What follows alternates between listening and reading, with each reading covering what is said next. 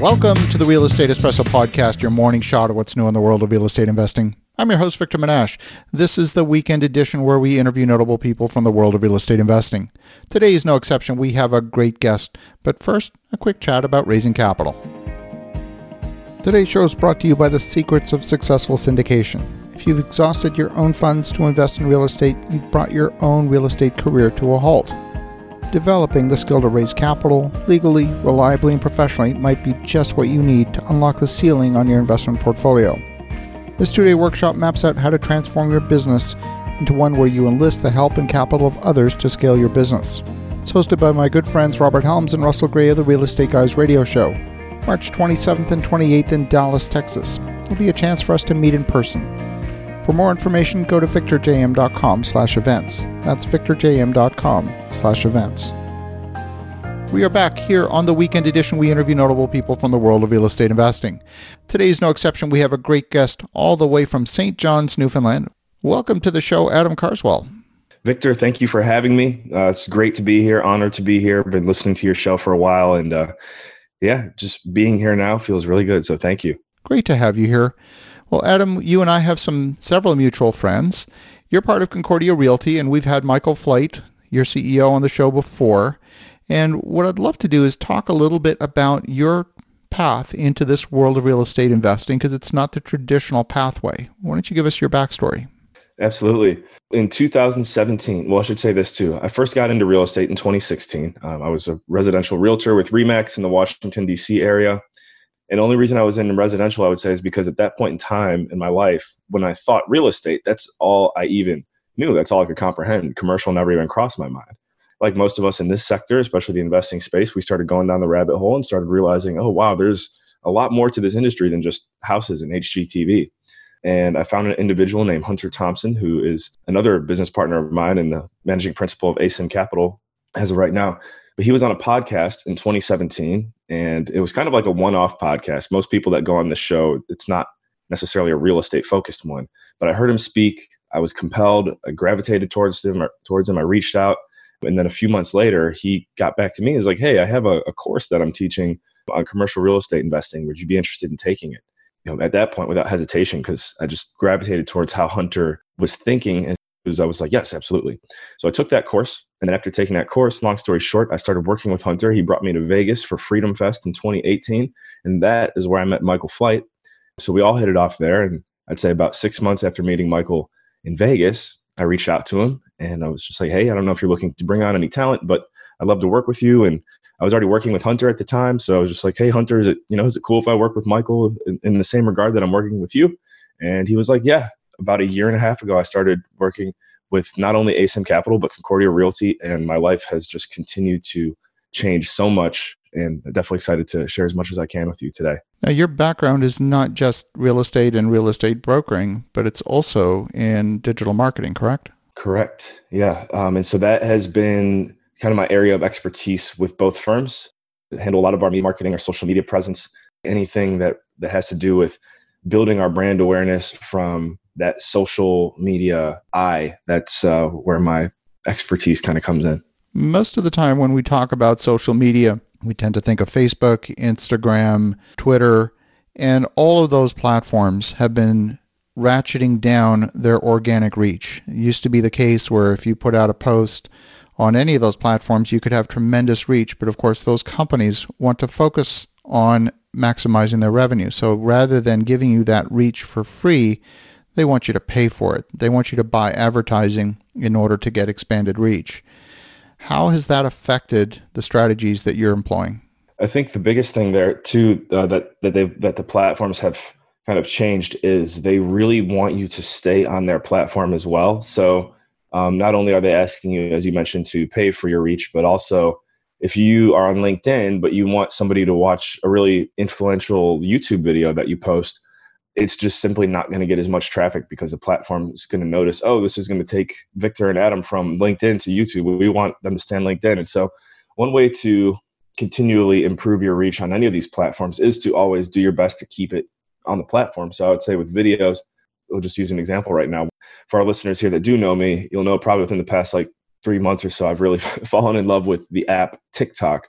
And with TikTok, I'll upload a video to TikTok, but then I'll take that same video and upload it individually to Facebook, to LinkedIn, to Twitter, to Instagram. And the video gets much, much, much more reach when you upload it specifically to that platform. So I know that doesn't necessarily answer how are we doing it, I guess you could say for free instead of paying for our, our reach. But one way to definitely stay on top of things is to upload it directly to the platform, be consistent with it, and people do recognize that.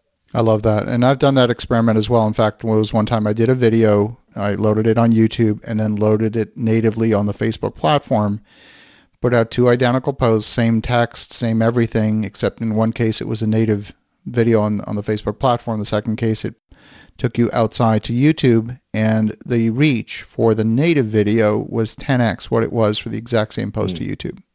Yeah, there you go. I believe it. Let's talk a little bit about LinkedIn. A lot of people believe that LinkedIn traditionally has been in the space of hiring. A lot of people's LinkedIn profiles tend to be more read more like a resume than necessarily something that is more of a business profile. How is LinkedIn useful in today's environment?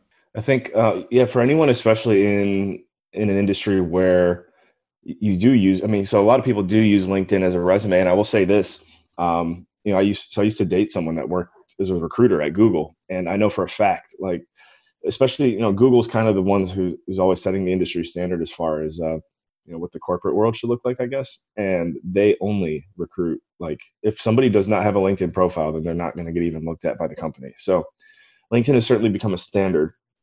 Uh, interesting thing too that I read in a book, uh, Zero to One by Peter Thiel, was talking about how uh, LinkedIn, a lot of people thought that LinkedIn was going to replace recruiters, whereas uh, it's simply just become a tool to help recruiters. And I think that's interesting. Basically, what I'm saying there is if you're able to create a technology platform that helps humans instead of replaces humans, uh, that's just a fun fact on on how to you know, create something that's really valuable. And that's what we've gotten out of LinkedIn. Um, I'd say as far as building a personal brand goes, that's really where I found the most success with LinkedIn. Um, now I've obviously been able to get Concordia Realty and, and Asym Capital's awareness out there on a level that I think, um, you know, it probably just wasn't as strong before, which is, you know, that's why I'm here. so it's been a lot of fun doing that. But I'd say going back to what we are saying about the videos and getting out organic reach and content is the key to LinkedIn, from what I found as far as networking and, and building up your your sphere, is simply just staying consistent getting connected with maybe two or three people that do get a little bit more reach than you and interacting with them consistently as well. Um, I know I've posted pretty much not every day, but close to every day, or at least three or four times a week for the past two years. And um, it's just really remarkable. You know, it kind of become like a little a mini celebrity on LinkedIn just from being consistent. I love that. Talk to us a little bit about Concordia Realty, just to refresh the listeners who may not have heard Michael's episode. Uh, what does Concordia specialize in? Yeah, absolutely. Um, so at Concordia, we invest in shopping centers. Uh, we really like grocery anchored shopping centers in B or C class um, um, condition as well. Uh, we like junior anchor tenants that are normally discount stores, or um, you know, for example, like a Ross's, Marshalls, TJ Maxx, sometimes dollar stores. We really like Dollar Tree, Dollar General is all right. And uh, yeah, you know, we like to go in there, acquire the center, uh, implement our value add strategies, and you know, make an exit anywhere from three to ten years after acquisition. Certainly, a lot of people in the retail space are very scared. You know, we've seen almost 10,000 store closures across the United States uh, this past year, both large and small. Uh, you know, small to medium stores like Payless Shoes closed close to 2,500 stores. Uh, we've seen some of the big box retailers, some of the department stores closing hundreds and hundreds of stores. And then even some of the medium sized retailers that typically show up in shopping malls, whether it's the Gap, selling Old Navy, um, Forever 21, many, many iconic names in the world of retail uh, exiting the business. And they're forced to exit the business because they're, they're losing money. How does that play into your strategy? How do you survive in that environment? It's interesting um, because the, you're right. The retail apocalypse has definitely created a stigma around the sector that has a lot of people scared. However, I will say, um, you know, we were just in LA in January, so not too long ago at the Intelligent Investors Real Estate Conference, and aside from multifamily, we had kind of like a someone the creators of the event, the hosts, the uh, the people who run the uh, what's the event planning company. There we go. they um, they put up like a heat indicator. Investors could go over to it and put little sticky notes into the asset classes that they were most excited about for 2020. And aside from multifamily, retail was actually number two out of all the asset classes there. And that really caught my attention. And it told me one of two things. One, uh, because Michael Flight was there. So either Michael's a really compelling uh, speaker when it comes to retail, uh, along with the other people on his panel. Um, or two, you know, maybe people are starting to see that uh, retail is not gone and it's just evolving. Because I know that's one thing that we like to talk about a lot at Concordia is, you know, it's not like brick and mortar is completely going away. What's happening is the successful retailers are the ones that are figuring out how to master the omni-channel approach. And um, yeah, so I think, and, one more thing too, you know, you look back at Whole Foods in, in 2018, acquired by Amazon, just looking and thinking about the amount of due diligence that a company like Amazon, you know, Amazon probably has more access to data than any other company likely in the world. And so for them to go all in on, on Whole Foods and acquire 13 billion plus uh, worth of, of uh, brick and mortar, I think is just a sign that, you know, retail is not gone. It's just changing. And uh, now is the time to stick with it or, or even you know make your first entrance into the sector i love that now for you personally you came in into what is a very well established what i would consider to be a black belt type company in the world of commercial in particular in the world of shopping centers if you were to approach that business from your starting point selling a handful of houses in Washington, D.C., uh, you're probably at least a decade away from developing that expertise. How has being part of Concordia accelerated your development personally? The biggest way that Concordia has, has really helped me, and from a credibility standpoint, I think you know, I just look at where I was even two years ago, hardly knowing anyone in, you know, just across our sector. Uh, we'll, we'll use this as an example. Michael has brought me into the real estate guys network and i've met so many remarkable people. Um, i've learned so much and most importantly anyone that i meet um, including yourself i've been able to you know walk up shake your hand and say yes you know i, I work with with michael flight as well at, at concordia realty. And um, it's been a big blessing because even if i don't really know that much about this industry which you know i feel like i'm, I'm definitely getting better and getting there even if i don't know that much it's it's still I'm still able to kind of hold a presence in a room simply because of who I'm associated with. It's just, yeah, it's been a blessing. And that's kind of how I've felt about working with Concordia.